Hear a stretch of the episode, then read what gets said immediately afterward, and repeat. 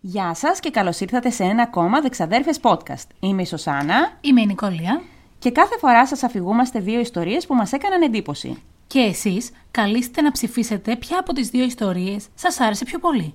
Μπαίνετε στο προφίλ μας στο Instagram Στο Δεξαδέρφες Podcast, και ψηφίζετε την αγαπημένη σας ιστορία. Πόσες φορές σας έχω πει, αν βλέπετε εκεί στην ψηφοφορία ότι κερδίζει η ξαδέρφη, μην ψηφίζετε άλλο. Αφού ξέρετε, μετά εκνευρίζομαι. ήταν μεγάλη διαφορά, ε. Ήτανε πετσόκομα. Εκεί Ναι. και μπορεί να έπαιζε το βιντεάκι με τη φάτσα σου. Πώς σε πετσόκοψε έτσι. Να σου πω όμως κάτι. Είδες που δεν μπορείς να προβλέψεις ποια θα κερδίσεις και δεν ξέρεις ο κόσμος που ακούει. Εγώ ήμουν σίγουρη ότι θα κερδίσεις εσύ, γιατί η ιστορία σου μου άρεσε πάρα πολύ. Αδιαφορούμε αυτή τη στιγμή για σένα. και εγώ και οι ακροατές μας. Και οι τρεις άλλοι αυτοί μου που μας ακούνε. Και οι τρεις ακόμη που με ψήφισαν. Λοιπόν, σήμερα που ηχογραφούμε, Χαλάλι σου τέλος πάντων που κέρδισες. Το σκεφτόμαι τόση ώρα. Χαλάλι σου. Έχεις, έχεις φάτσα ανωτερότητας. Έτσι. Ε, το- γιατί είμαι ανώτερος άνθρωπος. Πολύ χαίρομαι. Να σου πω λοιπόν. Κασίλα σήμερα- μας που χαίρεσαι. Για πες. Δεν θα το ξεπεράσει ποτέ, να ναι, ξέρετε. όχι. Όχι, είναι τα, τα τραύματα βαθιά αυτή τη φορά. Για να σε γλυκάνω λίγο. Καλή μου. Ξαδέρφη, χρόνια πολλά. Χρόνια πολλά. Είναι σήμερα το Αγίου Βαλεντίνου, παιδιά, που ηχογραφούμε. Και χρόνια πολλά σε όλους μας. Χρόνια πολλά γιατί αγαπάμε την πλάση, γιατί αγαπάμε ο ένας τον άλλον, γιατί αγαπάμε τους φίλους μας. Γιατί πρέπει πάνω απ' όλα να αγαπάμε τους εαυτούς μας. Embrace yourselves. Ε, σε έξαλλη κατάσταση.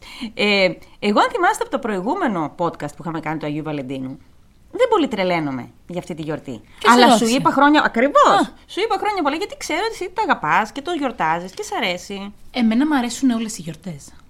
Δηλαδή θεωρώ ότι μπορούμε να βρίσκουμε κάθε φορά μία ευκαιρία, μία αφορμή να γιορτάσουμε και να χαρούμε και να αγκαλιαστούμε. Ναι. Ναι, Μάλιστα. όχι, έχεις δίκιο. Δεν διαφωνώ σε αυτό. Ευχαριστώ. Για πες μας τι ετοίμασες εσύ που είσαι όλο εκπλήξεις. Ε, βέβαια, μια έκπληξη ολόκληρη. Σε αυτό το επεισόδιο σας έχουμε καινούριο giveaway. Γιατί είπαμε, είμαστε της αγάπης, της χαράς και αγαπάμε τον κόσμο. Και ότι φέτος θα κάνουμε δωράκια πιο Ναι, πολλά. Μμμ. όσα μπορούμε. Ναι. Αυτή τη φορά λοιπόν, σε συνεργασία με το Μπου Καφέ, που είναι ένα βιβλιοπωλείο και καφέ στη Σοφούλη, Not sponsored. not ναι. sponsored of course, Ναι. μας... και αν το έχει μια πολύ φίλη μου, που την αγαπώ πολύ, Και εγώ την αγαπώ τη Λία. ναι, και παλεύει. Όταν εγώ υποστηρίζω πάρα πολλοί ανθρώπους που παλεύουν για τα όνειρά Ναι, τους, του, οπότε τους τους αγαπώ λίγο παραπάνω.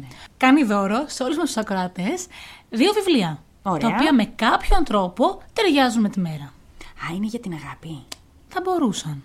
Εσύ τα είδες, εσύ τα είδες. Εγώ τα είδα, εγώ τα ξέρω. Θα τα δείτε όλοι. Έλα, δώσε μας ένα hint. Πες μας κάτι. Ένα από αυτά, ένα από τα δύο, γιατί είναι δύο, έχουν ε, να κάνουν ε, με άλλες εποχές, με μετασαρκώσεις. με... Δηλαδή είναι βιβλία που ταιριάζουν και με την αγάπη και με εμάς τις δύο. Ναι. Ε, και αυτά θα πάνε σε έναν ή θα, πάνε, θα είναι δύο νικητές. Δύο νικητές. Α, ωραία, τέλεια. Τις λεπτομέρειες θα τις δείτε στο Instagram μας. Δεξαδέφες podcast εντός της ημέρας. Έτσι ακριβώς. Έχουμε να πούμε κάτι άλλο. Ναι, πρέπει να πούμε αυτό που με ρώτησες πριν. Αχ, ναι. Επειδή είναι το Αγίου Βαλεντίνου, καθόμουν εγώ και σκεφτόμουν. Ένα κατά της ημέρας, ρε παιδί μου, ποιο τραγούδι είναι το πιο ερωτικό ever. Για την καθεμιά μας. ναι. Είχα μια σκέψη στο μυαλό μου με το που την είπα, μου είπε να μην το πω αυτό. και αυτό είναι bullying. Όχι, πες το. Πες το, πες το, πες το. Ποιο θεωρείς... Α, Ποιο μου είπες πρώτο, ότι είναι το πιο ερωτικό τραγούδι ever. Όχι, σου είπα πρώτα ότι εγώ μες στο μυαλό μου έχω πολλά. Ναι, αλλά πες αυτό που είπες πρώτο. Του Σάκη Ρουβά, το σε έχω ερωτευτεί. Χριστός, λοιπόν. και μου είπε να μην το πω. Και μετά της είπα ότι αυτό που θεωρώ πιο ερωτικό τραγούδι είναι αυτό που χορέψαμε στο γάμο μου. Ναι. Το The Blower's Daughter. Ωραίο, πάρα πολύ ωραίο. Τι Και- κλάμα έριξα στο γάμο σου, παρεπιπτόντω. Γιατί γάμος χωρίς κλάμα δεν Δεν γίνεται. γίνεται. Και μετά που το σκεφτόμασταν έτσι, και της έλεγα ότι για μένα Πες ακριβώς όπως το είπες. Ναι, για μένα, όταν με ρωτάς ένα ερωτικό τραγούδι, ενώ ψάχνω να βρω το τραγούδι μέσα στο μυαλό μου, είναι συνέχεια η φωνή του Βασίλη. Και εγώ λέω. Του Βασίλη Καρά. Γούρλωσα ολόκληρη, όχι βέβαια, του Βασίλη Παπακοσταντίνου. Θα μπορούσε, ρε φίλε. Κάποιοι άνθρωποι τι βρίσκουν με τον Βασίλη Καρά. Βέβαια, όχι Είναι εγώ. θεός, είναι θεός, δεν το συζητάω. όχι εγώ. Ναι. Ωραία. Οπότε παρερχόμαστε λοιπόν στο Βασίλη Παπακοσταντίνου και μετά από πολύ σοβαρή σκέψη με τον εαυτό μου που είχα, κατέληξα ότι το πιο ερωτικό τραγούδι ever πρέπει να έχει αναγκαστικά τη φωνή του Βασίλη. Α, ναι. ναι. αμετάκλητα και είναι το «Σ' ακολουθώ. Το σ' ακολουθώ. Ωραίο τραγούδι. Και ειδικά όταν έχεις δει συναυλία να σου λέει ότι σαν διφραγκάκι τόσο δα μικρό που χωράει να κάπου εδώ στο λαιμό. Στο λακάκι, πώ Στο λακάκι, ναι. Θα σου πω τι σημαίνει με το Βασίλη. Δεν μπορώ να είμαι αντικειμενική. Γιατί μεγάλωσα σε ένα σπίτι που η μαμά μου είχε όχι τρέλα με τον Βασίλη Παπακοσταντίνου. Ακόμα και τώρα τρέχει. Κι όπου εγώ. είναι, ναι. Και συμπονούμε η μία την άλλη. Ναι. Εγώ όμως μεγάλωσα γιατί η μαμά μου κάθε Σάββατο πρωί. Τώρα τι φταίνει και οι ακροατές να τα ακούνε, αλλά θα τα πω. Κάθε Σάββατο πρωί που ήταν σπίτι, έκανε γενική καθαριότητα όπως όλες οι μαμάδες. Τα σήκωνε όλα, τα... ναι, σε ξυπνούσα από τις 8 η ώρα. Εγώ ξυπνούσα και επειδή κρύωνα τα άνοιγε όλα να κάνει δουλειές, και άκουγα τέρμα Βασίλη Παπακοσταντίνου. Τέρμα. Και έχω μία έτσι, επέχθεια, να το πω. Όταν πηγαίναμε σχολείο, γυμνάσιο Λύκειο, αν θυμάσαι, πηγαίναμε πρωί-απόγευμα. Ναι. Πολύ ωραία. Όταν λοιπόν ήμουν απογευματινή, τα πρωινά ξυπνούσα και μαζί με μένα όλη η γειτονιά με όλες τις κασέτες του Βασίλη που έπαιζαν διαφορετικά τραγούδια Κασέτες, κάθε πρωί. ε. Κασέτες. Ξεκάθαρα. Ξεκάθαρα, κάθε... Εδώ Κασέτες. είπαμε ότι πηγαίνουμε σχολείο πρωί-απόγευμα. ναι, κασέτες. Είναι στο ίδιο κλίμα. Γι' αυτό λοιπόν. Δεν είναι τυχαίο που είστε ανιψιά και θεία. Ναι. Ναι, δεν είναι. Γι' αυτό λοιπόν η φωνή της αγάπης, του έρωτα, της καψούρας, του πόνου, το soundtrack της ζωής μου, αν γινόταν ταινιά. Αλήθεια. Ναι, θα είχε το. πριν το τέλος. Θα ήταν το Αλήθεια. soundtrack της ζωής μου. Πολύ αισιόδοξο, μπράβο, πολύ χαρούμενο. Εσένα ποιο είναι το τραγούδι της καψούρας. Όχι καψούρα. Αυτό είναι το πιο ερωτικό, ερωτικό, βαθιά ερωτικό τραγούδι. Ωραία, για πες. Που η στίχη βέβαια είναι λίγο. Έτσι, Θλιβερή. γιατί μέχρι τώρα σου φαίνεται όλο φυσιολογικά. Αλλά δεν υπάρχει πιο ερωτικό τραγούδι. Wicked Game. Το οποίο υπάρχει και ε, εκδοχή cover από τον Κόρι Τέιλορ, τον Slipknot. Εγώ, κυρία μου, θέλω τα συναισθήματά μου ναι. να τα βροντοφωνάζω και να τα τραγουδάω στη δική μου γλώσσα. Εντάξει. Ο Γι' αυτό. καθένας όπως τη βρίσκει. Το, το θέλω να το νιώθω. Δηλαδή, το σκεφτόμουν από πριν που το έλεγες. Και στα στενάχωρα και στα χαρούμενα, δική μου γλώσσα διάλεγω. Εγώ πάλι μόνο αγγλικά, δεν ξέρω γιατί. Θα στο αναλύσω όταν κλείσουμε αυτό το Ναι, ναι, podcast. ναι, θα μου το αναλύσεις. Αυτά είχαμε να πούμε σήμερα για τα ερωτικά. Έτσι δεν είναι, και Έτσι, για τον έτσι. έρωτα. Τέλεια. Δεν θα πούμε τίποτα άλλο γιατί θα πλατιάσουμε. Ναι, ναι, ναι, θα Come on, come on. πλατιάσουμε. Ωραία. Πού το κέρμα. Εδώ. Ε, όλοι ξέρουμε τι θα φέρει. Παρόλο που έχω σήμερα να ξέρεις, προέστημα θα Κάτσε. ξεκινήσω εγώ. Ένα, δύο, τρία. Όχι, ρε, είναι κορώνα πάλι, δεν το πιστεύω. Ρε, μήπως φέρνεις έτοιμα κέρματα Ε, μόνο ναι, με βέβαια. κορώνα. Έχω φέρνω... Μα δεν θέλω να ξεκινάω πρώτη. Εγώ θέλω, ξεκίνα. Καταρχήν ήθελα να πω την άσχετη πληροφορία της ημέρας, Ναι. την οποία τη διάβασα εχθές, που έλεγε ότι στις Ηνωμένες Πολιτείες κατέριψαν ένα ούφο στα σύνορα, είπαμε, Αλάσκα, μαχητικά αεροσκάφη στα 40.000 πόδια. Σε μια λίμνη, στο λέει. Ναι. Ναι. Αυτό το αεροσκάφος, λέει, το ούφο, ήταν σε μέγεθος ενός μικρού αυτοκινήτου. Ναι, τα ξέρω αυτά. Είναι η τέταρτη φορά ναι. μέσα σε μια Αυτό εβδομάδα. ήθελα να πω. Ναι. Και θα το αφήσω εδώ. Θα μπορούσα να τα αναλύω ώρες. Έτσι. Καλά έκανες και το ανέφερες όμως. Ναι. Λοιπόν, 26ο επεισόδιο λοιπόν σήμερα και το πάμε επαιτειακά. Όταν πιάνουμε θεματικά επεισόδια, πάρα πολύ μ' αρέσει. Και εκτός από το θεματικό, που θα γιορτάσουμε έτσι τον Άγιο Βαλεντίνο, πρέπει να βρούμε και την περιοχή που ήθελες. Τη χώρα, δηλαδή, ναι. τρομακτικό. Τη βρήκαμε. Ναι. Λοιπόν, θα κάνω μια αποποίηση εδώ, που λες και εσύ Ναι. πριν ξεκινήσουμε, για να πω πως εγώ σαν άνθρωπος θέλω πάντα να κερδίζω έρωτας. Έτσι, απριόρι. Θέλω να κερδίζω έρωτας. Για τη συνέχιση των ονείρων, ρε παιδί μου. Γιατί άμα δεν, δεν κερδίζω έρωτας, πώς θα κάνεις άλλα όνειρα. Και πολύ με δυσκόλεψες σήμερα γιατί μια ιστορία αγάπης που να ταιριάζει στο podcast μας δεν υπήρχε Δεν με καλό υπάρχει, ναι. τέλο. Αλλά εν πάση περιπτώσει θα το συνεχίσω μόνο μου.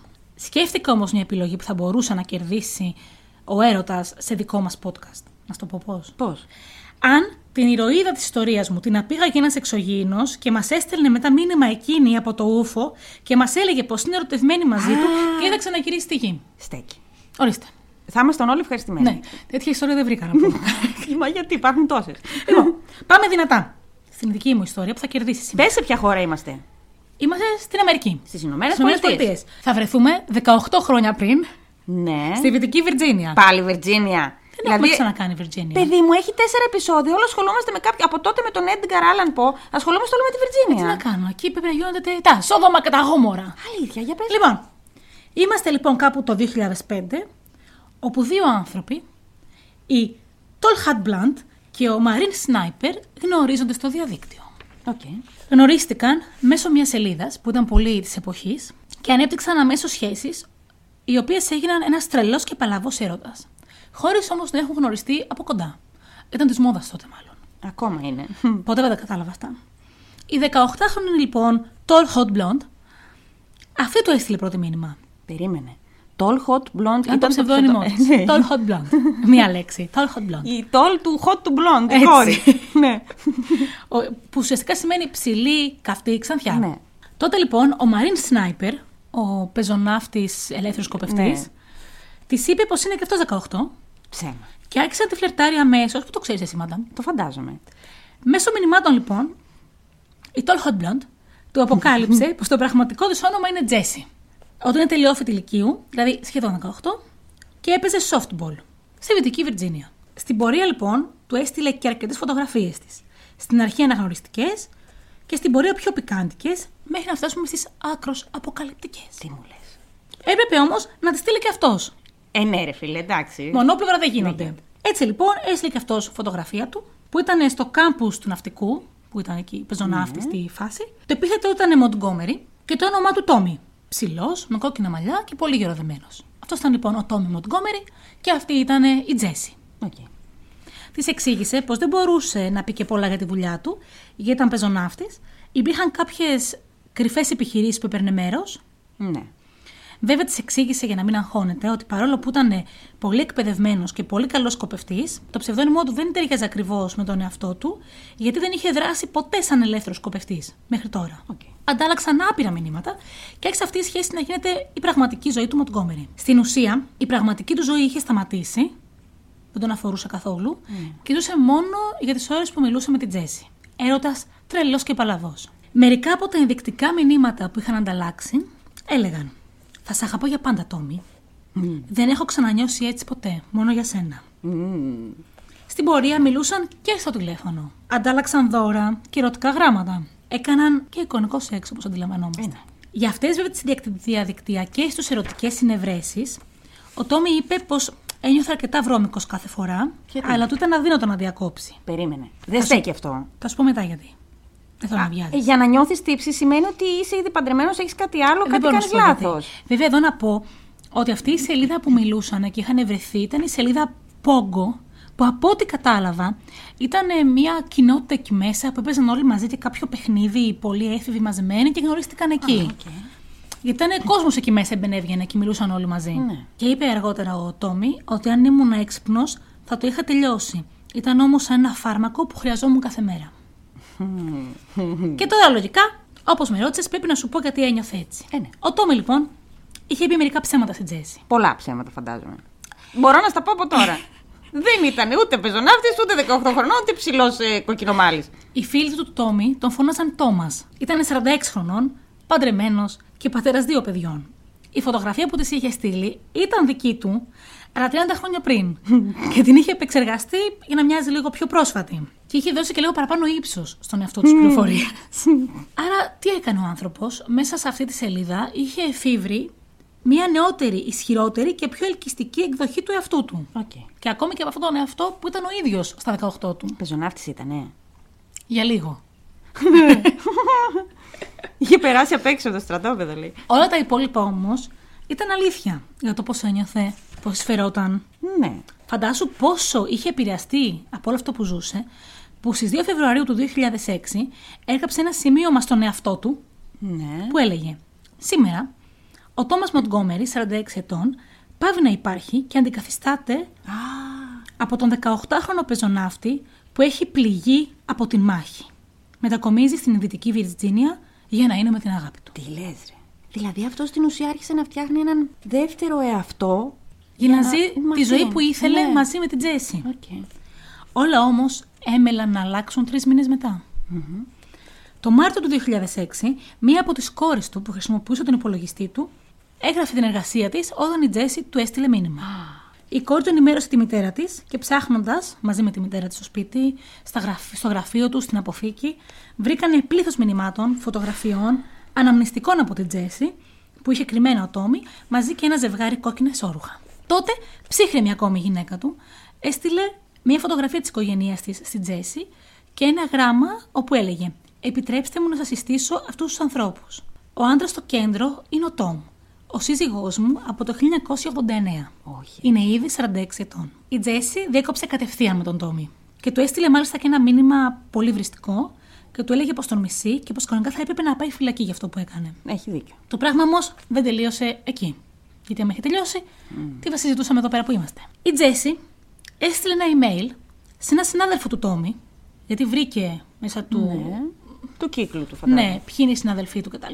Και από την κοινότητα που μιλούσαν όλοι μαζί στη Α, σελίδα. ναι, ναι, ναι. Έστειλε μήνυμα στον 22χρονο εμφανίσιμο μηχανικό μερικής απασχόλησης Brian Barrett. Οχ, οχ, οχ. Για να δει, Οχ, οχ, οχ. κυρίως για να δει αν ήταν αλήθεια αυτά που έλεγε η γυναίκα του Τόμι. Και ο άλλος τι έκανε, του, της την έπεσε. Ε, προφανώς. Ναι. και μάλιστα, ε, καθ' όλη την πορεία που συζητούσαν, μιλούσαν ξαναμιλάνε και σε αυτό το site και άρχισαν να έρχονται πιο, κα- πιο κοντά. Το ψευδόνιμο που χρησιμοποιούσε ο Brian σε αυτό το site ήταν Beefcake. Οκ. Μοσχαρό κέικ. Καθόλου εφάνταστο. Ναι. Την παρηγορούσε ο Μπράιαν. Μμμ, Γλυκούλης. Ναι, και άρχισαν να βρίσκουν τα κοινά σημεία τους, να ανταλλάσσουν φωτογραφίες και σε λίγο καιρό έγιναν ζευγάρι. Τι περίεργο. Ποιος το έμαθε όμως, Ο Τόμι. Ε, έτσι μπράβο. Ο οποίος τυφλώθηκε από τη ζήλια και έστειλε ένα μήνυμα στην Τζέσι που της έλεγε: Ο Μπράιαν θα πληρώσει με αίμα. Συνέχισε ο Τόμ να τη στέλνει μηνύματα που γίνονταν όλο και πιο βία. Γιατί παρακολουθούσε τον έρωτά τους σε αυτά τα δωμάτια συνομιλίας και γινόταν έξαλλος. Εγώ δεν το έχω πολύ με αυτό. Αλλά μάλλον αυτοί βρίσκονταν σε αυτά τα δωμάτια και η Τζέσι είχε τρομάξει πάρα πολύ με αυτά που έστελνε ο Τόμι και με τα άσχημα λόγια που μιλούσε για αυτήν. Και έτσι μπήκανε με τον Brian σε αυτό το site και αρχίσανε να γράφουν άσχημα πράγματα για τον Τόμι και να λένε την αλήθεια για αυτά που Α, ναι. έχει κάνει. Να ενημερώσουν όλους να ξέρουν ε, πόσο ψεύτης είναι και ουσιαστικά τον κατηγορούσαν για παιδόφιλο. Ναι, αλλά αυτή ήταν 18 όταν άρχισε. Ήταν τρίτη ηλικίου. Ναι, οκ. Και αυτό 46. Ναι, δεν το συζητάω. 46. Ναι, αλλά δεν μπορείς να τον πεις παιδόφιλο με έχει κλείσει τα 18. Δεν τα είχε κλείσει. τα Είναι 18. άρρωστος, δεν το συζητάω. Α, ε, και μπήκαν εκεί να ουσιαστικά για να τον τρομάξουν για να σταματήσει να στέλνει τα Ναι, τρομακτικά καλά μηνύματα που κάνανε, έστελνε γιατί στην αυτό που Τζέσι. έκανε δεν ήταν καθόλου. Όταν όμως αργότερα έψαξαν το ιστορικό της Τζέσι στον υπολογιστή, θα σου πω μετά γιατί, βρήκαν αναρτήσεις της που έλεγε Χωρίς τον Τόμι πονάει, ότι τη λείπει, ότι πονάει η καρδιά της που δεν μπορεί να τον αποκαλεί δικό της. Γιατί αυτή τον είχε ερωτευτεί επίσης βαθιά. Περίμενε. Αφού είχε μάθει ποιος ήταν. Ναι, Έλα, αλλά ρε. πονούσε χωρίς αυτό. Έλα, ρε, εσύ. Γιατί είχαν ευδεθεί, ένα μισή χρόνο, δύο μιλούσαν. Είχε ερωτευτεί την εκδοχή του εαυτού του που τη παρουσίαζε Ναι. αυτός. Ναι. Τότε λοιπόν της έγραψε και ο Τόμι. Συγγνώμη που δεν μπορούσα να είμαι αυτός ο 19χρονο πεζοναύτης για σένα. Όπως αντιλαμβάνεσαι, η κατάσταση είχε ξεφύγει. Ζούσαν σε ένα κόσμο δικό τους και ο Τόμ νόμιζε πως ο έρωτάς τους άρχισε να αναζωπυρώνεται. Ναι. Και τον δεχόταν η Τζέσι παρόλο που ήταν πλέον 47 ετών. Ενώ αυτή δεν το δεχόταν. Απλά ήταν πληγωμένη. Ναι. Ήτανε ουσιαστικά σαν το ναρκωτικό του. Ήταν Ναι, ρε, εθισμένο σε αυτή την ψεύτικη ζωή με την Τζέσι. Με τη γυναίκα του χώρισε. Κάποια στιγμή Ναι. Του φώναξε η γυναίκα του να κατέβει κάτω, να μιλήσουν. Αυτός ήταν πάνω στον υπολογιστή του. Και εκείνος της φώναξε ότι θα κατέβω μόλις τελειώσω. Και εννοούσε ότι μόλις τελειώσει η ζωή που ζούσε μέσα στον υπολογιστή του. Αν το σκεφτείς, είναι πάρα πολύ άρρωστο. Είναι, ναι. Ο Τόμι είπε πως μετά την, ανακάλυψη της ηλικία, την αποκάλυψη της ηλικίας του, δεν ξανά έγινε κάτι σεξουαλικό μεταξύ τους. ναι. Ο υπολογιστής του όμως έδειξε ανταλλαγές μηνυμάτων όπως τα παρακάτω. Μακάρι να ήσουν εδώ γυμνή. Τι θα έκανες. Τα πάντα επίμονα. Κοίτα. Και μετά το τελευταίο μήνυμα από αυτά της Τζέσι είναι «Κάνε τώρα έρωτα μαζί μου». Η Τζέσι του τα έστελνε. Ο ένας τον άλλον. Αλήθεια. Ω, ναι. Και άλλα τέτοια λοιπόν. Ωραία μέχρι εδώ. Καθόλου ωραία, αλλά Ωραία. συνέχισε, ναι. Η Τζέσι είπε τελικά στον Τόμι πως δεν μπορούν να είναι μαζί. Μετά από πόσο καιρό, Ε, τι να κάνουμε τώρα, όσο της πήρε. αφού κάνανε έρωτα εικονικά. Ε, τι να κάνουν οι άνθρωποι. και πως θα ξαναείνε μαζί με τον Μπράιαν, τον 22χρονο. Ναι. Λες και δεν μπορούσε να είναι ρελογκόμενο αυτή η κοπέλα. Έστω διπλα, το διπλα, διπλανό της, υπαρκτό άνθρωπο, έπρεπε να είναι εκεί μέσα. Καταρχάς πρέπει να τη δικαιολογήσουμε λόγω ηλικίας. Λόγω ηλικίας 17 χρονών, κάνεις παρέα με συμμαθητές σου και έχετε μία διαζώση επαφή. Δεν έχεις όμως την οριμότητα να καταλάβεις πάντα σε αυτή την ηλικία τι είναι καλό για σένα. Εντάξει, ας έβρισκε έναν υπαρκτό γκόμενο τουλάχιστον. Μπορεί που να τον της πιάσει. άρεσε ο τρόπος που μιλούσαν, αυτά που λέγανε. Τέλος αυτά που- πάντων. Ναι. Ευχαριστώ. Μμμ. Από εκεί και μετά άρχισε η κάτω βόλτα του Τόμι. Η Έχεις ζήλια- γράψει τέλος πάντων. το έχεις γράψει. Ήξερες τι θα πω και έγραψες τέλος πάντων. Όταν Ε, γράφω το επεισόδιο Ναι. και το γράφω, γράφω την ιστορία, κάνω εικονικές συζητήσεις. Παιδιά γράφει τέλος πάντων, λες και ήξερε τι θα πω. ναι, συνέχισε. Είμαι συγγραφέας. Ναι, είσαι ρε φίλε. Συνέχισε. Να ξέρεις, μιλάω μόνο μου. Η ζήλια λοιπόν του Τόμι έγινε αιμονή. Σαν να το αρουφούσε μία άβυσος. Και ποιο ήταν το τελειωτικό του χτύπημα, όταν έμαθε πως ο Μπράιαν πήγε να συναντηθεί από κοντά με την Τζέσι. Συγκεκριμένο ο Μπράιαν πήγε στη Βόρεια Καρολίνα, γιατί ήταν λίγο πιο πάνω αυτό ναι, Ναι. η Τζέσι. Και στο δρόμο της επιστροφής της έστειλε μήνυμα. Περνάω από το σπίτι σου. Θα ήθελα πολύ να βρεθούμε. Η Τζέσι, βέβαια, την τελευταία στιγμή, μάλλον αγχώθηκε και του έστειλε ένα μήνυμα να μην συναντηθούν. Μ, Με τον Brian. Ναι. Γιατί. Ε, αγχώθηκε. Δεν ήθελα να βρεθούν. Τι αγχώθηκε, κοντά. μωρέ. Ναι, αυτή η νέος αυτός τι αγχώθηκε. ε? Πρέπει να λύσουμε τώρα τα ψυχολογικά της Ναι, τέλος Τζέσι. πάντων. Μου φαίνεται κουλό. Ο Τόμι όμως ήταν ήδη έξαλλο και μόνος στη σκέψη της συνάντησής τους. Έτσι φτάνουμε στις 15 Σεπτεμβρίου του 2006, όπου έξω σε ένα πάρκινγκ αυτοκινήτων ακούστηκαν πυροβολισμοί. Έταξαν γρήγορα οι άνθρωποι, ήταν η ώρα που σχολούσε ο Μπράιαν και ήταν το πάρκινγκ της δουλειάς του. Ναι. Όπου κάποιος τον πυροβόλησε τρεις φορές με ένα στρατιωτικό του φέγγι και έπεσε νεκρός. Η αστυνομία γρήγορα έμαθε για το ερωτικό τρίγωνο του διαδικτύου. Ήταν σίγουροι πως ο δολοφόνο ήταν ο Τόμι και φοβήθηκαν γιατί ήξεραν πάρα πολύ καλά προς τα που κατευθυνόταν. Έτσι λοιπόν στι 3 τα ξημερώματα το πρώτο πράγμα που έκαναν ήταν να μιλήσουν με την Τζέσι και να βεβαιωθούν πως ήταν ακόμη ζωντανή. Έφτασαν λοιπόν στο σπίτι της, όπου τους περίμενε μια έκπληξη. Έλα, όχι. Την πόρτα τους την άνοιξε μια γυναίκα που ονομαζόταν Μέρι Σίλερ. Ναι. Όσο την ανέκρινε η αστυνομία, Όχι. Όχι, φίλε, όχι. Φίλε, έχω να τριχιάσει. αποκάλυψαν μια σοκαριστική αλήθεια. πως η Tall Hot Blonde ήταν η Μέρι Σίλερ. Και ήταν η ίδια που έστελναν τα μηνύματα στον Τόμι και στον Μπράιαν. Οι φωτογραφίες μάλιστα που έστελνε ήταν της πραγματικής της κόρης που την έλεγαν Τζέσι. Όχι. η οποία δεν είχε ιδέα για αυτά που έκανε η μητέρα της. Άρα, για να συντονιστούμε λίγο, ο Τόμι είναι 47, έγινε ρεζίλη στο διαδίκτυο από την Τζέσι, τον είπε παιδόφιλο και τον κατηγόρησε σε όλους, Σταμάτα. η οποία Σταμάτα! ήταν 40 ετών. Έχω πάθει σοκ. Και μετά η ίδια η 40χρονη τα έφτιαξε έστω και ιντερνετικά με τον 22χρονο Μπράιον, που όλο αυτό τον οδήγησε νεκρό, που ήταν και ο μόνος ειλικρινής. Φίλε, όχι, όχι. Να σου πω κάτι. Με το που είπες, άνοιξε την πόρτα μία γυναίκα. Κάνανε κλικ όλα τα κομματάκια μέσα στο μυαλό μου. Γι' αυτό δεν ήθελα να το συναντήσει τον Μπράιν. Γιατί σου λέει θα καταλα... Φυσικά. Πλάκα μου κάνεις. Έχω πάθει. Τι πλωτούιδε. Έχει κραγεί ο εγκεφαλό μου. Τι έκανες ο ξαδέρφη σήμερα. Ο Τόμι καταδικάστηκε εύλογα σε 20 χρόνια κάθριξη. Το DNA του βρέθηκε πολύ κοντά στον τόπο του εγκλήματος από κάτι κουκούτσια ροδάκινου, κάτι τέτοιο. Και βρήκαν και φωτογραφίες του Τόμι να κρατάει το ίδιο ε, στρατιωτικό του φέκι με αυτό που πυροβόλησε τον Μπράιαν. Οι εισαγγελείς προσπάθησαν να κατηγορήσουν και τη Μέρη. Όμως δεν τα κατάφεραν. Γιατί. Γιατί για την πολιτεία της Νέας Υόρκης έπρεπε να κάνεις κάτι παραπάνω για να είσαι ποινικά υπεύθυνος. Ποινικά υπεύθυνη δεν είναι. Άρα δεν μπορούσαν να την κατηγορήσουν. Παρ' όλα αυτά, δεν έφυγε εντελώς αλόβητη μέσα από αυτό, θα μπορούσαμε να πούμε. Ο άντρας της χώρισε και η κόρη της, η σωστή Τζέσι, δεν της ξαναμίλησε ποτέ και επέλεξε να αλλάξει ακόμα και τόπο διαμονής. Φίλε, έχω πάθει σοκ. Αυτή ήταν ε, η δική μου ερωτική ιστορία. Δεν το πιστεύω αυτό το πράγμα. Πώς μου το γύρισες έτσι το μυαλό μου. Δεν είμαι καλά. Και μόνο το υπερασπιστικό, η υπερασπιστική γραμμή που χρησιμοποιούσε η Μέρη ήταν πως έλεγε ξανά και ξανά πως δεν πίστευε ποτέ πως θα οδηγούνταν τα πράγματα μέχρι εκεί. Πως ήταν μια διαδικτυακή γνωριμία και θα μπορούσαν να πάνε να χωρίσουν έτσι όπως ακριβώς ήταν μαζί.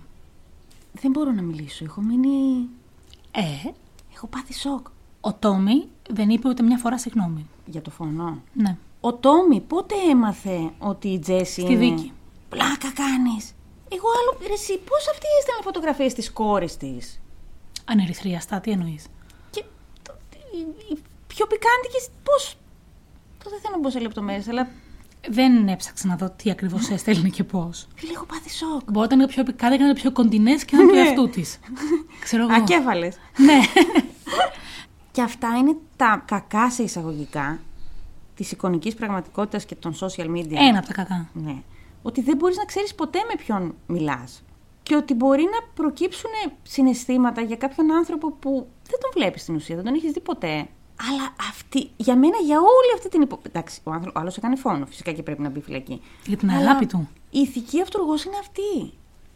Είπε τόσα ψέματα, τον έκανε να νιώθει τύψεις, τον έκανε να, νιώθει... τον έκανε να την ερωτευτεί, να νιώθει άσχημα. Ε, Έκανε έναν δεύτερο άνθρωπο να την ερωτευτεί. ναι. Αλλά αυτό, αυτός το είχε παραδεχτεί ότι είναι 46 χρονών και αυτή συνέχισε το ίδιο βιολί. Δεν υπάρχει. Και εγώ δεν τη διάβασα, γι' αυτό ήθελα να τη μοιραστούμε. Το πιο τίμιο θα ήταν. Το πιο τίμιο. Ωραία, γνώρισες κάποιον από το ίντερνετ, ε, ενθουσιάστηκες, ερωτεύτηκες, να συναντηθείς μαζί του και αν δείτε ότι όντως ταιριάζεται, ξέρεις σήμερα παιδί μου όντως 40 χρόνων, εγώ είμαι 46, σκέψου να είχαν εξελιχθεί έτσι τα πράγματα.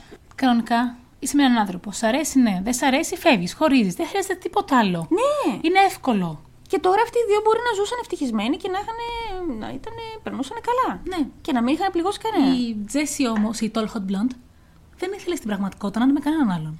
Ήθελα απλά να παίξει, ε. Γι' αυτό και έδειχνε τον εαυτό της 18 χρονών. Αχ, Θεέ μου, δεν μπορώ. Και την πλήρωσε ο Μπράιαν. Ο μόνος ειλικρινής. Ο μόνος ειλικρινής, ρε φίλε, που δεν έφταιγε σε τίποτα. Και την πλήρωσαν φυσικά και οι οικογένειες των ανθρώπων. Ναι. Και η κόρη της και ο άντρας της και. Αυτός τελικά δεν, δεν θυμάμαι, μου είπες χώρισε. Νομίζω η γυναίκα του τον χώρισε, φαντάζομαι. Ναι. Δεν φαντάζομαι τον κράτησε μετά. Αχ, Θεέ μου, δεν μπορώ. Εσύ ήθελες να κάνουμε ιστορίες αγάπης. Ναι, εγώ φταίω. Για πες τώρα στη δική σου. που και η δική μου ιστορία είναι τραγική. Ωραία. Ξεκινάω λέγοντας ότι είναι τραγική. Είναι όμως μια ιστορία αγάπης. Αυτό δεν μπορεί να το αρνηθεί κανένας. Και όταν σου πω την ιστορία, θα αρχίσεις να καταλαβαίνεις. Και λίγο Ωραία. έχουν αντιστραφεί οι ρόλοι εδώ πέρα. Γιατί εγώ θα σου μιλήσω για την Βαλπούρκ Κόρσελ, Αχα, το που μικρό ποιο είναι. γεννήθηκε το 1880 Αχα. στη Γερμανία. Με κοιτάει περίεργα, σου λέει: Εμείς δεν κάναμε Ηνωμένες Πολιτείες. θα σου εξηγήσω τι συμβαίνει. Η Βαλπούργκ Κόρσελ, Το μικρό της ποιο είναι. Βαλπούργκ, Βαλπούρκ. Ωραία. Αργότερα τη φωνάζανε Ντόλι. Ωραία. Ε. Ωραία.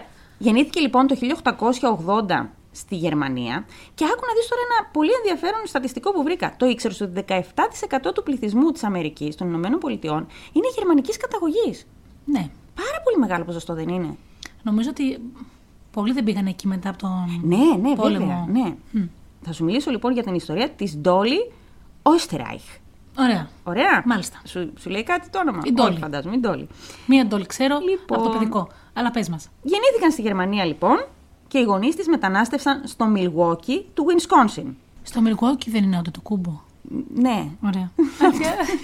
μια έξτρα πληροφορία. Ζούσαν εκεί λοιπόν σε μια κοινότητα Γερμανών που πήγαν εκεί και ζούσαν στην Αμερική. Όταν ήταν 12 χρονών λοιπόν, η Βαλπούρκ, ντόλη τέλος πάντων, αναγκάστηκε να δουλέψει γιατί δεν τα πηγαίνανε πολύ καλά οικονομικά σε ένα εργοστάσιο που έκανε υφάσματα. Το εργοστάσιο ήταν του κυρίου Όιστεράιχ, ο οποίος είχε ένα γιο, τον Φρεντ Βίλιαμ. Εντάξει, που τον παντρεύτηκε αυτή και έτσι λεγόταν και αυτή ω Ναι, Πρόσεχε να δεις όμως. Όταν γνωριστήκανε, αυτή ήταν 12 χρονών και αυτός 17. Ωραία. Ήταν παράνομο τότε, το 1892. Δεν ξέρω, δεν το γνωρίζω. Άμα δεν ήταν παράνομο να δουλεύει, γιατί ήταν παράνομο να την παντρευτεί. Αυτό να μου πεις, ρε φίλε. δηλαδή, άκου να δεις τώρα. Τέλος πάντων.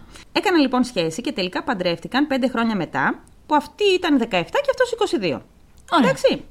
Η κοπέλα αυτή ήταν πάρα πολύ όμορφη, πάρα πολύ ευγενική. Άλλαξε το όνομά της από Βαλπούρκ σε Ντόλι, γιατί φυσικά ήταν πιο εύκολο, και πήρε και το επίθετο του άντρα της, του το Όστεράιχ. Ωραία. Ήταν πάρα πολύ όμορφη, ευγενική, κοινωνική, όλοι την αγαπούσανε. Όσο καιρό όμως ήταν παντρεμένοι, τα οικονομικά τους πήγαν τόσο πολύ καλά που άνοιξαν και άλλα εργοστάσια και επιχειρήσεις. Άνοιξαν ένα εργοστάσιο, νομίζω, που έκανε ποδιές, κάτι τέτοιο. Ε. Επιχειρηματικό δαιμόνιο ο Φρανκ. Ναι, ναι, τα πήγαιναν πάρα πολύ καλά. Ο Φρεντ λοιπόν δούλευε. Πώ? Φρέντ, τον είπα Φρανκ πριν. Α, ναι, ο Φρεντ. Ο Φρεντ λοιπόν δούλευε πάρα πολλές ώρες και έλειπε πολλές ώρες από το σπίτι. Και η καημένη Ντόλη ήταν μόνη της, όπως καταλαβαίνεις. Και αυτός μάλιστα έπινε και πολύ. Συνήθως λέει γυρνούσε αργά το βράδυ, πάρα πολύ μεθυσμένος, δεν της έδινε καμία σημασία. Αυτά δεν μ' αρέσουν. Ούτε εμένα μ' αρέσουν. Αρχίζουν αυτά που δεν μ' αρέσουν σιγά σιγά. Ναι. Η Ντόλ λοιπόν άρχισε να έχει παράπονα, να νιώθει μόνη της, επειδή ήταν και σε μικρή ηλικία, δηλαδή ήταν 17, ήθελε να ζήσει. Δεν την κατηγορώ κι αυτήν. Γι' αυτό που την κατηγορώ όμως, είναι ότι επειδή δεν ήταν λέει ικανοποιημένη ούτε από τη σεξουαλική τους ζωή, Μα δεν είχαν. Μάλλον ερχόταν νύχτα πιωμένος, τι να έχουν. και γυρνούσε λέει, και έλεγε στους γείτονες ότι αυτός ε, δεν είναι και καλός στο κρεβάτι. Δηλαδή τον έθαβε και παραπάνω. τον Πιωμένος άνθρωπο. νύχτα. Τι Ναι. θέλεις να κάνει, ξαναλέω ο άνθρωπος. Αυτή λοιπόν, όσο αυτός ήταν στη δουλειά, κυκλοφόρησαν φήμες ότι έφερνε άντρες στο σπίτι. Φίλους, σε εισαγωγικά. Επισκέπτες. Να Επισκέπτες. τι κάνουν παρέα. Ναι. Το 1913, όταν αυτή ήταν 33 ετών, ήταν στο σπίτι και έραβε με τη ραπτομηχανή της. Χάλασε η ραπτομηχανή της, λέει, και λέει, σώσες πηγές είδα, είδε, γράφουν ότι πήρε τηλέφωνο στον άντρα της. Υπήρχαν τηλέφωνα το 1913. Ναι, στους πλούσιους. Ε, τέλος πάντων. Με κάποιον τρόπο τέλος πάντων ειδοποίησε τον άντρα της και του είπε: Έχει χαλάσει η ραπτομηχανή. Έχεις κάποιον τεχνικό να με βοηθήσει. Και λέει ο άντρας της, ναι, βεβαίως. Λέει, θα σου στείλω ένα παιδί εκεί που έχω για όλες τις δουλειές. Και στέλνει τον 17χρονο Ότο Σανχούμπερ. Ωραία, μπράβο. στον Γερμανικής Ότο. κατα... Όλη σε αυτή την ιστορία είναι γερμανικής καταγωγή Ωραία. με ένα περίεργο τρόπο. Ήταν υπάλληλός του λοιπόν αυτός. Και άκου να δεις τώρα, υπάρχει μια θεωρία που λέει ότι αυτός, αυτή πήγαινε ερχόταν στο εργοστάσιο, υποτίθεται για να δει τον άντρα της, της είχε γυαλίσει από πριν και ήξερε ότι είναι το παιδί που είναι για όλα αυτά που τα φτιάχνει και τα. Και έσπασε τη ραπτομηχανή για να πάει αυτό στο σπίτι της. Έξυπνη. Να της κάνει παρέα. Έξυπνη. Άνοιξε λοιπόν την πόρτα φορώντας ένα σεξ νυχτικό. Όπως καταλαβαίνεις, σίγουρα. Ότο. Ε. Θαμπόθηκε. 17 χρονών κι αυτός. Σίγουρα κάτι έγινε εκείνη την ημέρα, δεν το, δηλαδή εμένα δεν μου το βγάζει από το μυαλό. Και ξεκίνησε μια παράνομη σχέση. Στην αρχή λοιπόν έδιναν ραντεβού σε ξενοδοχεία, αλλά κάποιος έπρεπε να πληρώνει για όλα αυτά, έτσι δεν είναι. Αυτή δεν είχε εισοδήματα δικά της. Ο Φρέντ τα πλήρωνε για όλα και είχε αρχίσει να καταλαβαίνει ο Φρέντ ότι λείπουν χρήματα. Και δεν μπορούσε αυτή να τα εξηγήσει και να τα δικαιολογήσει. Οκ. Οπότε αυτή η Ντόλη είπες στον Ότο ότι αυτό δεν μπορεί να συνεχιστεί άλλο, δεν υπάρχει άλλη λύση, θα έρχεσαι στο σπίτι μας. Πολύ ενδιαφέρον. Θα τα δικαιολογήσω εγώ με κάποιον τρόπο. Εδώ το πήρα το παλικάρι να μας κάνει τις δουλειές. Ναι. Μόνο. Οι γείτονες λοιπόν έβλεπαν τον Ότο να πηγαίνω έρχεται και παραξενεύτηκαν, όπως είναι φυσικό. Κουτσομπόλιδε και γείτονες. Πάντα. Οι κου- Πάντα οι γείτονες. Και όταν τη ρώτησαν ποιος είναι, αυτή είπε ότι, ότι είναι ο ετεροθαλής αδερφός μου. Αδερφός της. Αδερφός. Άρχισαν όμως οι γείτονες να καταλαβαίνουν ότι κάτι άλλο. Μάλλον ακούγανε και οι άνθρωποι, δεν ξέρω τι ακριβώς συνέβαινε. Άρχισε να ψιλοψηλιάζεται και ο σύζυγος. Μπορεί να ήταν πολύ αγαπημένη οικογένεια. Ναι, πάρα πολύ αγαπημένοι, ήρθαμε πιο κοντά. Τότε αυτή η έξυπνη, η Ντόλη, του πρότεινε το εξής καταπληκτικό. Του είπε: Παρετήσου από τη δουλειά σου Μάλιστα. και έλα να μείνεις στη σοφίτα μας. Στην οποία σοφίτα δεν είχε πρόσβαση ο σύζυγος. Όχι. Δεν πήγαινε, δεν τον άφηνε. Άκου ήταν τώρα να δεις. σκονισμένα. Θα στα πω όλα. Αυτή θα του πλήρωνε όλα τα έξοδα, το φαγητό και ό,τι χρειαζόταν τέλος πάντων. Αυτός δεν θα χρειαζόταν να μπαινοβγαίνει. Θα έκαναν σεξ όλη μέρα όση ώρα έλειπε ο Φρεντ. Και συν ότι αυτός δεν θα χρειαζόταν να δουλεύει και θα είχε πάρα πολύ χρόνο για να γράφει, γιατί ήθελε να γίνει συγγραφέας. Α, Σαν... Τώρα τον αγάπησες ξαφνικά.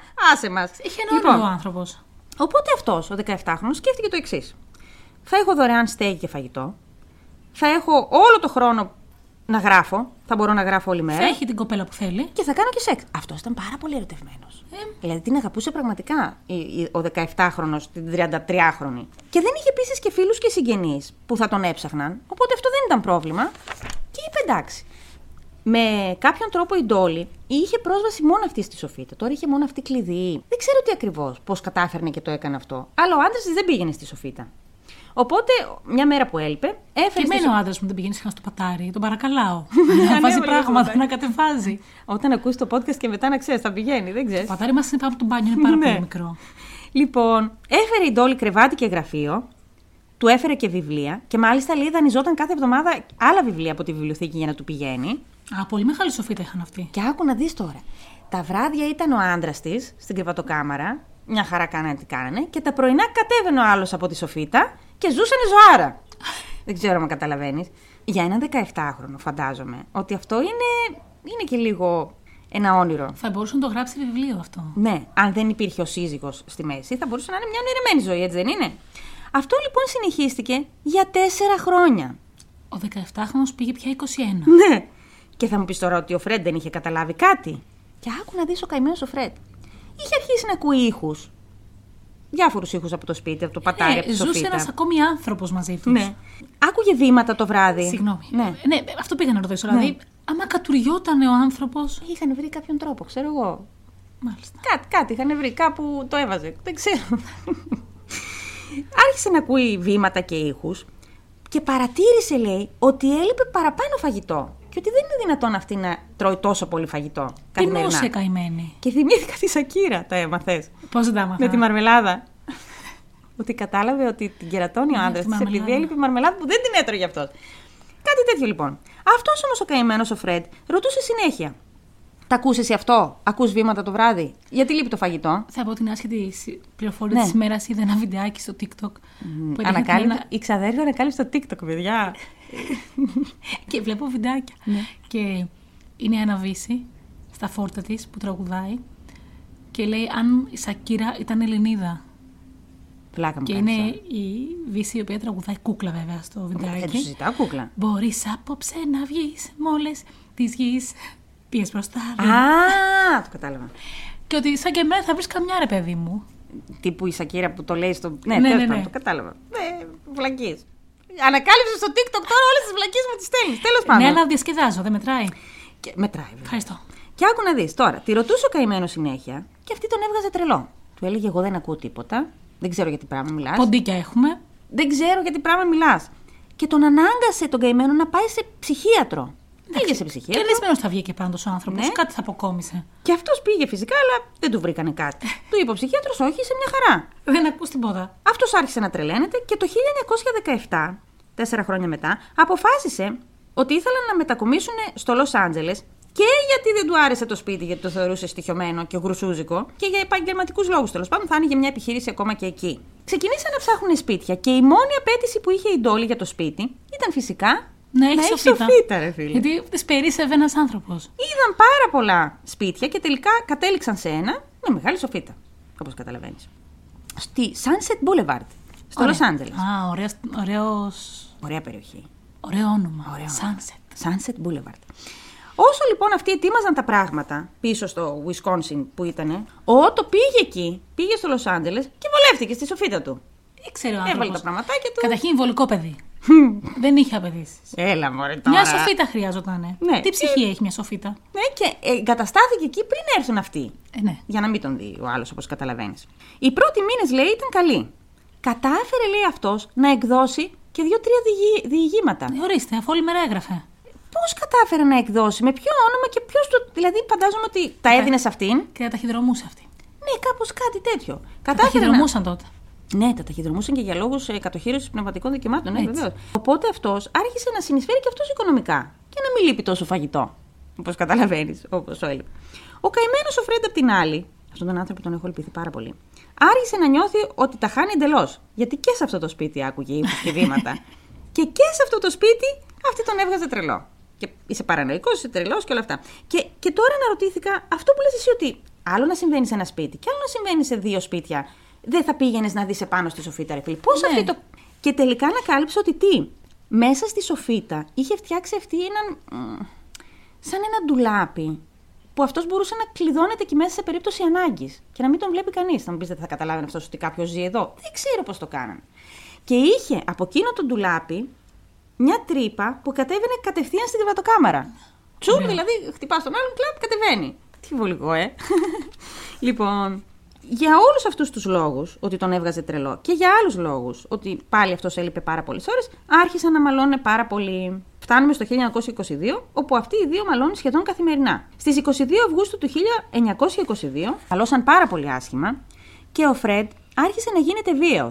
Ο Ότο ήταν πάνω στη σοφίτα. Άρχισε να ακούει όλη αυτή τη φασαρία και φοβήθηκε ότι ο Φρέντ θα της έκανε κακό. Οπότε βγήκε από τη σοφίτα, από αυτή την τρύπα που λέγαμε, βγήκε στην κρεβατοκάμαρα και πήρε τα δύο όπλα του Φρέντ.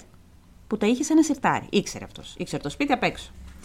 Κατέβηκε λοιπόν και μόλις τον είδε ο Φρέντ να κατεβαίνει από που, από όπου κατέβηκε τέλος πάντων, έπαθε ένα σοκ. Γιατί ξαφνικά έπαθε αυτό που έπαθα και εγώ πριν, που κάνανε κλικ όλα τα κομμάτια. Ναι. Και τα κατάλαβα όλα. Και τα κατάλαβα όλα και σου λέει, ε, ζούσε ένας άνθρωπος μέσα στο σπίτι μας. Και τον θυμήθηκε τον Ότο, ότι κάποτε δούλευε για μένα αυτός. Ναι. Και τότε άρχισε να συνδέει μέσα στο μυαλό του. Τέλος πάντων, πλακωθήκανε, σκοτωθήκανε. Ο, Φ- ο Ότο λέει ότι το όπλο εκπυρσοκρότησε. Αλλά τέλος πάντων δεν ξέρουμε τι ακριβώς έγινε. Η πρώτη σφαίρα πήγε στο ταβάνι και οι άλλες τρεις τον βρήκανε τον Φρέντ στο στήθος. Και πέθανε ακαριέα. Αυτοί οι δύο, ο Ότο και η Ντόλη, πανικοβλήθηκαν. Δεν ξέραν ακριβώς τι να κάνουν και σκέφτηκαν να στήσουν ένα ολόκληρο σκηνικό. Ότι κάποιος μπήκε μέσα στο σπίτι, έκλεψε κάποια πράγματα και μετά κλείδωσε την τόλη στην τουλάπα. Βάλαν την τόλη στην τουλάπα, την κλείδωσε ότο, ξανανέβηκε στη σοφίτα αυτός Ωραία. και πήρανε και κάποια πράγματα, κάποια ακριβά Να αντικείμενα. φανεί ληστεία. Ναι, μέσα σε αυτά τα ακριβά αντικείμενα ήταν και ένα πάρα πάρα πολύ ακριβό ρολόι με διαμάντια που είχε ο Φρεντ. Ωραία. Ωραία. Δεν βρήκαν πουθενά τα όπλα του Φρεντ. Και τα δύο ήταν χαμένα. Ο άλλος ήταν ακόμα στη σοφίτα. Δεν έψαξαν στη σοφίτα προφανώς, δεν ξέρω. Αυτή η σοφίτα μάλλον δεν φαινόταν, δεν εξηγείται. Ναι. Και ο Φρεντ και τον βρήκανε νεκρό. Είπε λοιπόν η Ντόλη ότι ήρθανε, με κλέψανε, μας χτυπήσανε, με κλειδώσανε μένα στην τουλάπα και σκοτώσαν το Φρεντ. Σε αυτή τη φάση λοιπόν, Είπαν αστυνομία, εντάξει, έγινε αυτό, θα τον ψάξουμε, θα κάνουμε ό,τι καλύτερο μπορούμε. Περνούσαν οι μήνες. Σε αυτή τη φάση, ίσως αυτοί οι δύο θα μπορούσαν να σταματήσουν αυτή την περίεργη σχέση Σοφίτα, κρεβατοκάμαρα, κρεβατοκάμαρα, Σοφίτα. Αυτή είχε και όλα τα λεφτά του Φρεντ, οπο- οπότε μπορούσε να κάνει ό,τι γουστάρει και να Ωραία. μετακομίσει και να κάνει ό,τι θέλει και να αποκαλύψουν τη σχέση τους. Και να είναι μια χαρά. Και αυτοί τι αποφασίσαν να κάνουν, να συνεχίσουν να ζουν έτσι. Ναι, γιατί αν εμφανιζόταν ξαφνικά ο Ότο Ναι. και ήταν στη ζωή της, της τεθλιμμένης χείρας, ο νέος έρωτας, θα χτυπούσε λίγο άσχημα. Ναι. Και μπορεί και να τους υποψιαζόταν Ναι, οπότε ότι τον και αυτό. σκοτώσανε. Ναι. Και άκου να δεις τώρα αυτή τι έκανε. Αγόρασε άλλο σπίτι, πάλι με σοφίτα. Τι να κάνει, πιο μικρό φαντάζομαι. Ναι. Και μετακόμισε εκεί. Ο άλλος πάλι στη σοφίτα και αυτή από κάτω. Έχει όμως και συνέχεια. Ο καθένας είχε το χώρο του. Μάντεψε τι έκανε η Ντόλη τώρα. Τι μπορεί να κάνει η Ντόλη, Λοιπόν. Γνώρισε έναν άντρα. αφού είχε. Άλλον. Ωραία. Λοιπόν. Και έκανε σχέση μαζί του. Τον δικηγόρο Χέρμαν Σαπύρο. Κανονική σχέση, έτσι. Δηλαδή, έμενε αυτός στο σπίτι της, γνώριζαν και, όλοι. Και ο Ότος στη Σοφίτα. Και ότος στη Σοφίτα. Ωραία. Αυτός στη Σοφίτα. Ωραία, ωραία. Και του έκανε λοιπόν δώρο τους πρώτους μήνες της σχέσης ένα ακριβό ρολόι. Που υποτίθεται ότι είχαν κλέψει Ναι. από τον Φρεντ. Επειδή όμως γι' αυτό το ρολόι είχε γίνει πάρα πολύς λόγος, αυτός το ήξερε και το θυμόταν. Και τη ρώτησε, Αυτό λέει δεν είναι το ρολόι που είχαν κλέψει από τον άντρα σου. Και είπε αυτή, Ναι, αυτό είναι. Τελικά το βρήκα στο σπίτι, δεν το είχαν κλέψει. Αυτός εκεί κατάλαβε ότι κάτι γίνεται, αλλά σου λέει, Ε, να μην το πω Κερδισμένος τώρα. Ναι, σταυρό, ας μου μείνει το Τέλος ρολόι. πάντων, ας μου μείνει το ρολόι. Και το φορούσε κανονικά κάθε μέρα. Ο Χέρμαν, αυτός ο δικηγόρος, πάλι γερμανικής καταγωγής, δούλευε πάρα πολλές ώρες. Ε, βέβαια. Και έλειπε πάρα πολύ από το σπίτι. Ε, βέβαια. Οπότε η Ντόλη τι έκανε. Ήταν με τον Ότο. Ήταν με τον Ότο Ωραία. πέρα από αυτό. Δεν βλέπεις ένα μοτίβο να επαναλαμβάνεται. Ναι, Λες, φυσικά. κοιτά, σχεδιάζει όλα στη ζωή της έτσι, όπως τη βολεύει, για να δικαιολογείς τις πράξεις της. Έστω και υποσυνείδητα. Δεν ξέρω αν το κατάλαβες αυτό που είπα. ναι. και βρήκε κι άλλον άντρα. Τον Ρόι Κλαμπ.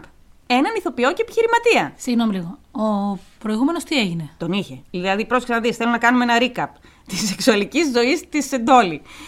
Έχει τον Ότο στη Σοφίτα, Ναι.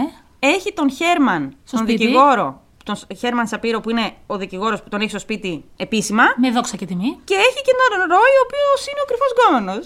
Ωραία. Στον ελεύθερο της χρόνο. Ο Ρόι την αγαπούσε πάρα πολύ. Ήταν βέβαια. πάρα πολύ ερωτευμένος μαζί της. Ήταν Και ο Ρόι την αγαπούσε πάρα πολύ. και ο Ρόι. Και αυτή τι έκανε. Του έδωσε ένα από τα δύο όπλα, γιατί φυσικά αυτή τα είχε τα όπλα. Ναι. Τα είχε κρατήσει αυτή. Στη Σοφίτα, φαντάζομαι, μαζί με τον Νότο. και του είπε ότι μ, βρήκα αυτό το όπλο στο σπίτι. Και επειδή ένα ίδιο όπλο χρησιμοποιήθηκε για να δολοφονηθεί ο Φρεντ, θέλω να το ξεφορτωθείς. Γιατί άμα το βρει κάποιος, θα νομίζουν ότι το σκότωσα εγώ και εγώ δεν τον σκότωσα. Ωραία.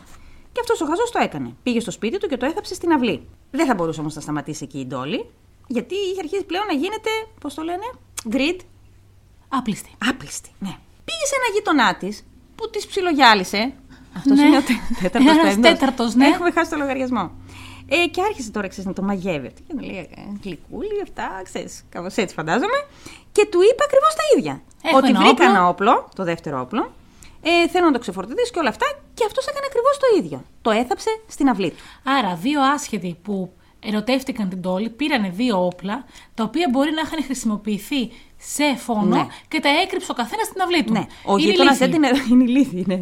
Ο γείτονα δεν την ερωτεύτηκε. Απλά ήταν ηλίθιος. Ναι, απλά ήταν ηλίθιος. Ωραία. Αυτό είναι χειρότερο. Ναι. Όταν όμως, όπως καταλαβαίνεις, πολλοί γνωρίζουν ένα μυστικό, κάποια στιγμή θα πάψει να είναι μυστικό. Και κάποιος θα κάνει τη βλακεία. Τη βλακεία λοιπόν, βλακεία σε εισαγωγικά που καλά έκανε ο άνθρωπος και άρχισε κιόλας να το κάνει, την έκανε ο Ρόι. Ο οποίος κανένα δύο χρόνια αργότερα χώρισε με την Τόλη, δεν ξέρουμε ακριβώς γιατί. Ωραία. Αλλά αυτός ήταν έξαλλος μαζί της. Μπορεί να ανακάλυψε ότι είχε σχέσει με άλλους, φαντάζομαι. Το, το γείτονα. Ναι, ή το μπορεί να χέρμα. ανακάλυψε τον, τον Ότο. Ναι. Ναι. Τέλος πάντων, Έναν. Και Το, το γαλατά της γειτονιάς. Οπότε τι έκανε. Πήγε στην αστυνομία και τα είπε όλα για το όπλο. Ότι αυτή μου έδωσε ένα όπλο και όλα αυτά. Ξεθάψανε το όπλο, το πήγαν στην αστυνομία, επιβεβαίωσαν ότι ένα τέτοιο είδους όπλο χρησιμοποιήθηκε για το φόνο και πήγαν και συνέλαβαν την τόλη. Την ώρα όμως που πήγαν να τη συλλάβουν, τα είδε όλα ο γείτονας και κατάλαβε ότι κάτι δεν πάει καλά. Και εκεί ε, και αυτός άρχισε να ενώνει τα κομματάκια. Της λέει: Έρχεστε λίγο. Έχω και Για εγώ ένα σκάψτε όπλο. εδώ. Δικό της είναι και Κι αυτό. όμως, ρε. εσύ. Πήγανε, σκάψανε και βρήκανε και αυτό το όπλο. Καταλαβαίνεις, έχουν μαζευτεί πάρα πολλά στοιχεία για να την κατηγορήσουν. Αυτή μπαίνει στη φυλακή και ο Ότο είναι στη σοφίτα ακόμα. Μας περίσεψε ένας στη σοφίτα. Ναι. Και δεν ξέρουμε και αν μπορεί να βγει. Ούτε τι τρώει, ούτε τίποτα. Και αυτή τι κάνει. Πάει στον Χέρμαν, τον δικηγόρο, τον κόμενό της, τον επίσημο κόμενό της τέλος πάντων. Πηγαίνει ο Χέρμαν αυτήν. Που είναι στη φυλακή. Ο- ναι, πάει ο Χέρμα για να τη δει. Ναι. Και του λέει αυτή. Σε παρακαλώ, λέει. Έχω αφήσει. Έχω αφήσει. τον ετεροθαλή αδερφό μου Στη σοφίτα. πάνω στη σοφίτα και ο άνθρωπος δεν έχει να φάει. Μπορείς, λέει, να του πηγαίνεις φαγητό. Θα χτυπήσεις, λέει, ρυθμικά, συνθηματικά. Είχαν αυτοί, είχαν ένα. Ναι. Καταλαβες, κάτι, ένα σύνθημα τέλος πάντων. Και θα βγει, λέει αυτός από την τουλάπα. Γυμνός. Θα σε περιμένει. δηλαδή είχαν μια τρύπα που κατέβαινε στην τουλάπα. Άκου να δεις, ρε φίλε. Μάλιστα. Και λέει για αυτός, ναι, φυσικά θα το κάνω. Πήγε εκεί, χτυπάει. Αυτός ήταν σχεδόν σίγουρος ότι αυτός Είναι ο τροθελή Είναι αδερφό. τώρα στο αδερφός σου λέει τι κάνεις στο φίτα, αλλά κάποιος λόγος θα υπήρχε. Και κατεβαίνει λοιπόν ο Ότο. Και για κάποιον λόγο, ίσως γιατί φοβήθηκε, ίσως γιατί. Κάνανε σχέση μεταξύ τους, λέει. όχι! όχι, όχι! Λοιπόν, ο Ότο κατεβαίνει. Και επειδή μάλλον φοβήθηκε, φαντάζομαι εγώ, ή κουράστηκε, ή συχάθηκε, δεν ξέρω τι, τα λέει όλα στον Χέρμαν. Όλα. Και για το φόνο και για όλα. Ε, τα είπε για να γλιτώσει τη γυναίκα της ζωής του που ήταν στη φυλακή. Ναι. Τη γυναίκα της ζωής πολλών. Τον διώχνει λοιπόν από το σπίτι. Ο Χέρμαν τον Ότο. Ναι. Μα του Ότο ήταν. Πληρώνει. του ότο ήτανε. Βασικά ναι, πιο πολύ ήταν δικό του παρά του Χέρμαν. Πληρώνει την. Πώς το λένε μωρέ αυτό. Εγγύηση. Την εγγύηση και βγαίνει η Ντόλη από τη φυλακή. Και αρχίζουν τώρα. Και η αστυνομία μ, προσπαθεί να στοιχειοθετήσει την υπόθεση, να βρει στοιχεία, να κατηγορήσουν την Ντόλη και όλα αυτά. Τα όπλα όμως λέει είχαν σκουριάσει τόσο πολύ που δεν μπορούσαν να χρησιμοποιηθούν ως αποδεικτικά στοιχεία. Και αφέθηκε ελεύθερη. στην Μπράβο, πρώτη στον Ντόλη. δίκη. Ωραία.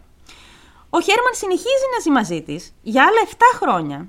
Εγώ σου είπα, ήταν όλοι λύθοι. Όλοι Διάλεγε απλά ανόητους. Ο Ότο εξαφανισμένος, θα σου πω τι έκανε και ο Ότο. Και το- ζωάρα. Τζοα... δε- Όχι, θα σου πω. Και το 1930 ο Χέρμαν την έπιασε να τον απατάει. Με ποιον.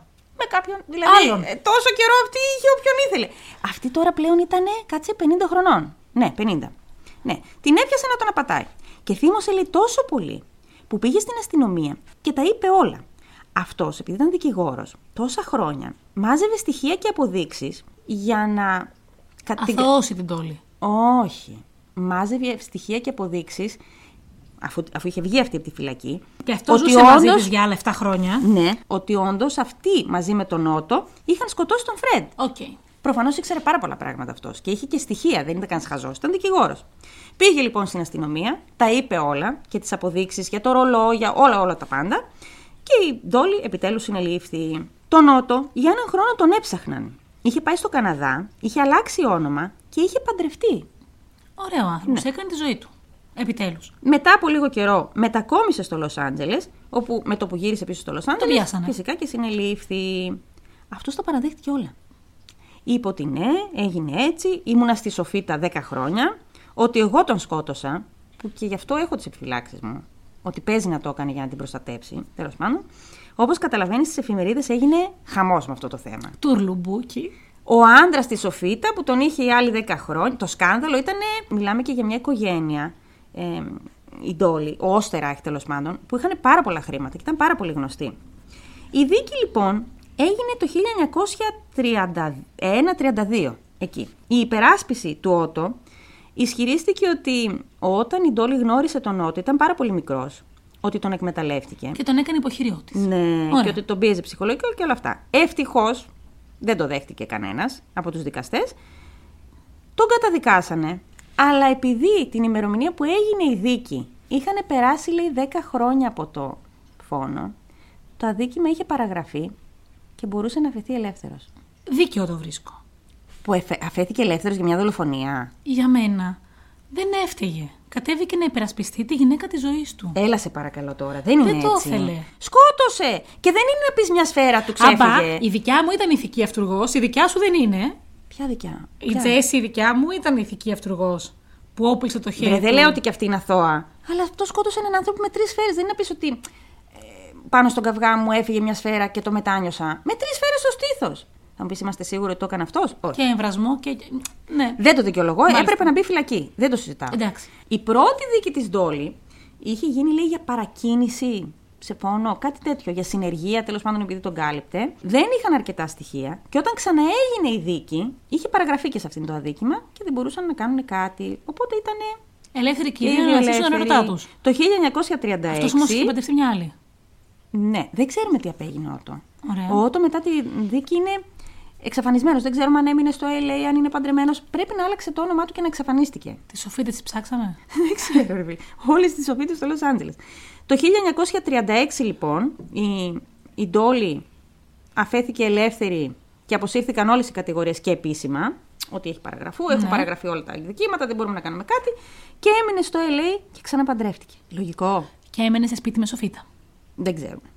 Πέθανε λοιπόν το 1961, 81 χρονών. Ο, το είπαμε, δεν ξέρουμε τι απέγινε. Και έτσι έληξε άδοξα και αυτός ο έρωτας. Στη δική σου ιστορία έληξαν έτσι άδοξα πάρα πολλοί έρωτες. Δηλαδή μαζεύτηκε κόσμος και ντουνιάς. Θα σου πω. Όταν διάβασα αυτή την ιστορία, καταρχάς έπαθα σοκ με το πόσο. Πώς γίνεται, ρε φίλε, αυτός 10 χρόνια να ζούσε στη Σοφίτα και να μην τον είχε πάρει κανένας χαμπάρι.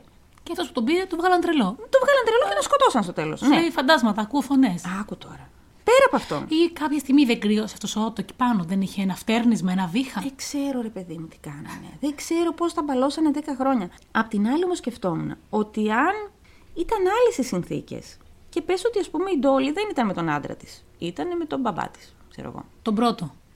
Τον μπαμπά της. Ναι. Ναι. Ναι, τον πρώτο τον άντρα της. Και ήταν με τον μπαμπά της. Και ήταν η ίδια ηλικία. Δεν θα ήταν πάρα πολύ γλυκό σαν ιστορία. Ε, πολύ ρομαντικό. Να τον κρατάει στη σοφίτα και να είναι ερωτευμένη. Ή, όχι, και ήταν άποδο, θα ήταν λίγο creepy. Δηλαδή να ήταν αυτός και να ήταν αυτής της. Πρέπει Γενικά, να δείτε πώς δεν με είναι- κοιτάει. Εγώ παραμιλάω και αυτή με κοιτάει. Αυτές λοιπόν ήταν ε, οι ιστορίες αγάπης που βρήκαμε για το Αγίου Βαλεντίνου. Εγώ τον Ότο τον λυπάμαι, να ξέρεις. Εγώ λυπάμαι όλο τον κόσμο που δεν βρίσκει πραγματικό έρωτα και αγάπη στη ζωή του για να τον ζήσει μέχρι τα μπούνια. Βρει να τον ζήσει, αλλά Όποιος δεν το ζει μέχρι τα μπουνιά και βρίσκει υποκατάστατα και καταπιέζεται, καταπιέζει τους άλλους, ζορίζονται, καταλήγουμε σε κάτι που δεν είναι καλό. ναι, πάντα. Ναι. Αυτά. Γι' αυτό αγαπηθείτε. Και όπως καταλαβαίνετε και από τις ιστορίες μας, κάποιες φορές καταλήγουμε και σε δολοφονίες και σε φόνους. Γι' αυτό αγαπηθείτε. Αγαπηθείτε και μη ζορίζεστε ρε παιδιά. Και όταν σταματάτε να αγαπάτε, πείτε το και φύγετε. Και εκφραστείτε. Μιλήστε. Μιλήστε επιτέλους. Και όχι στο διαδικτυό. Βλέπετε, η δική μου αγαπούσε ένα τον άλλον άλλον. Ό,τι να είναι. Αυτές ήταν οι ιστορίες μας. Είμαστε σίγουρες ότι σας άρεσαν. Είχαν να κάνουν με αγάπη και Ναι, οι δύο. ναι. Η Ντόλη αγαπούσε όλο τον κόσμο. Είχε μεγάλη καρδιά. Και η Τζέσι. Και, και, και η Τζέσι. Ναι. Η Ντόλη όμως πιο πολύ. Είχε ανοιχτή καρδιά. Μην ξεχάσετε να μπείτε στο Instagram μας, Δεξαδέρφες Podcast. Και να ψηφίσετε την αγαπημένη σας ιστορία. Μην επαναλαμβάνουμε, έτσι. Ευχαριστώ. Και περιμένουμε και μηνύματα γιατί είναι μέρα αγάπης, καρδούλες. Κάτι. Στείλτε για άλλους παράφορες έρωτες. Στείλτε μας κάτι. Αν δεν στέλνετε, βαριόμαστε. Ναι, ναι, και να μπείτε και για το giveaway. Να το πούμε και Ναι, αυτό. βέβαια. Οπωσδήποτε για το giveaway. Αυτά είχαμε να σας πούμε και σήμερα. Γιατί με ένα βιβλίο ανοίγουν τα μυαλά μας, ανοίγουν οι ψυχές μας. Γιατί οι λέξεις μας κάνουν να εκφραζόμαστε πιο πολύ. Μας Μας κάνουν να καταλαβαίνουμε τους εαυτούς μας. Να καταλαβαίνουμε τους γύρω μας. Συγγραφέας, φίλε. δεν μπορώ. Ουφ. Giveaway και ξαδέρφε podcast και Άγιος Βαλεντίνος και έρωτες και φόνοι και τα πάντα όλα. Ενθουσιάστηκες, έτσι. Αυτά είχαμε να πούμε σήμερα. Να είστε καλά. Ευχαριστούμε πάρα πολύ που μας ακούσατε. Μέχρι την επόμενη φορά. Γεια σας! Γεια σας!